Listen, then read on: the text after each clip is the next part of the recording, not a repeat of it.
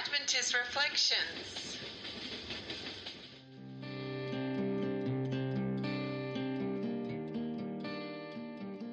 Now, to discuss character building ideas, here is your host, Dr. Denzi.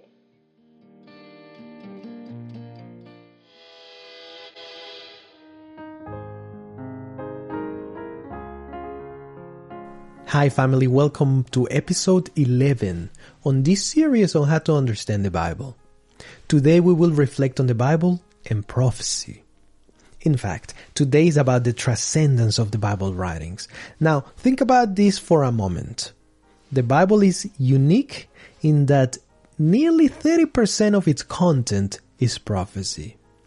No other sacred text of any other world religion contains prophecy because the worldview of these other religions is not one of a God who is transcendent and separate from creation, but rather one of gods that are part of nature and have therefore always been part of creation.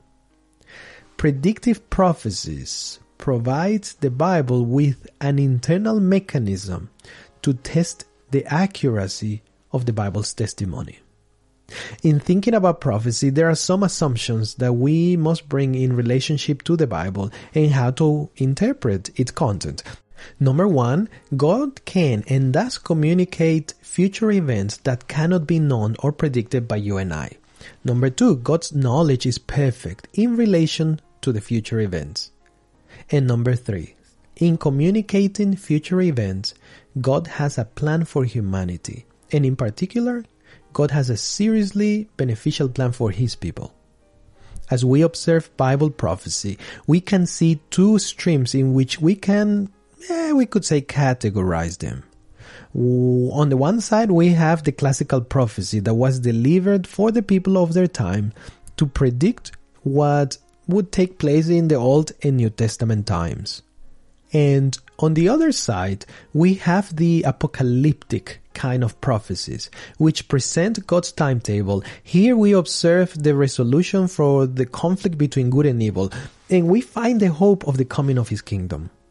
Here is something interesting.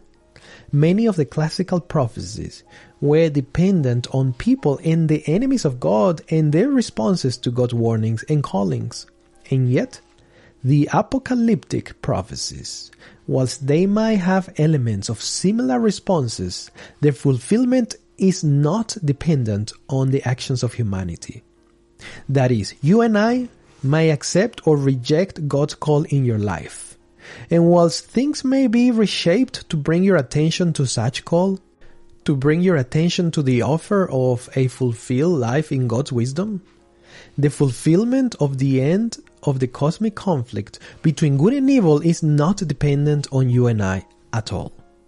The cosmic conflict will come to an end and will take place exactly when and where God has ordained it would be, regardless of yours and my decision.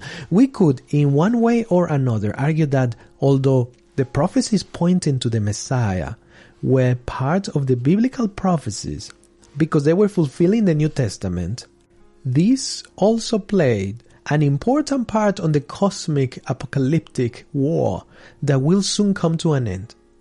So think about this for a second. The 65 specific messianic prophecies were fulfilled in the life, in ministry, and in the death and the resurrection of Jesus Christ, when the fullness of the time had come, just as outlined in Daniel chapter 9 verses 24 to 27. The Messiah came even though Israel was not ready to receive him. What a pity. Gerhard Pfandl, quoting William Johnsson in the book of Daniel and Revelation, speak of the conditionality in biblical prophecy. There he says, the time prophecies in Daniel and Revelation, which point the 65 specific messianic prophecies, were fulfilled in the Bible ministry, death, and resurrection of Jesus Christ, when the fullness of the time had come, as described in Galatians chapter 4 verse 4. This took place just as outlined in Daniel 9:24 to 27. The Messiah came even though Israel was not ready to receive him. The time prophecies in Daniel and Revelation which point towards the time of the end and the second coming are independent of any human response. In apocalyptic prophecy, we become spectators to events on a world stage. We are seeing the divine foreknowledge unfold the course of the future. Apocalyptic prophecy also has the characteristic of being formed by a long range set of prophecies that are fulfilled in time at once. It happens in the span of history with having multiple fulfillments. For example, the 70 week prophecy of Daniel 9 only had one fulfillment in Jesus Christ. Likewise, the 2300 evenings and mornings of Daniel 8:26 and a time and times and half a time of Daniel 7:25 also had one single fulfillment that culminates in Jesus Christ entering the most holy place of the sanctuary on October 22nd, 1844. This only occurred once in cosmic history.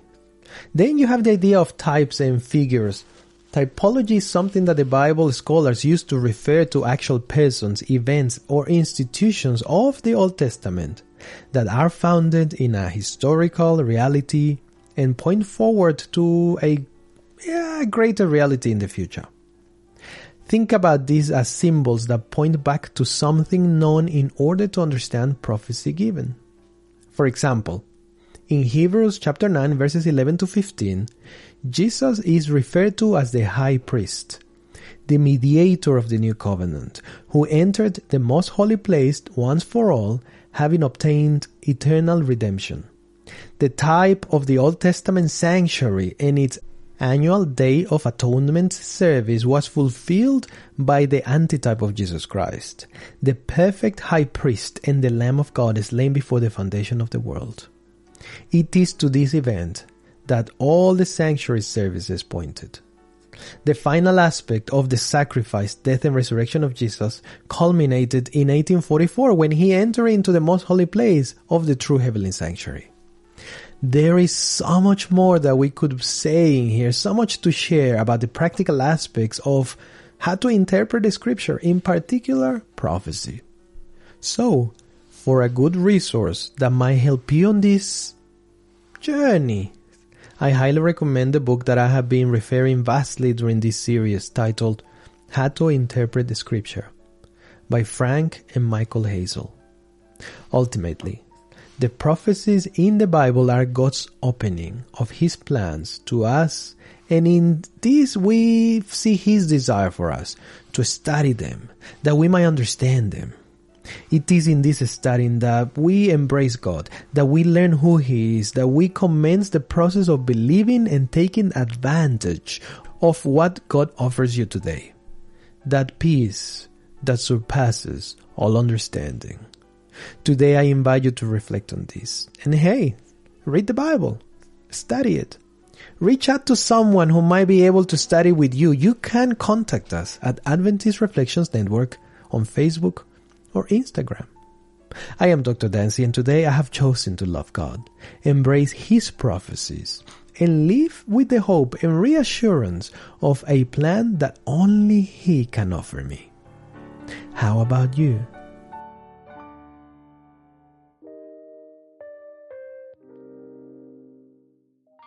Remember to subscribe to this podcast, like it, share it, hashtag it, comment, and find us on Facebook, Instagram, YouTube, Twitter, and Tumblr as Adventist Reflections. God bless you.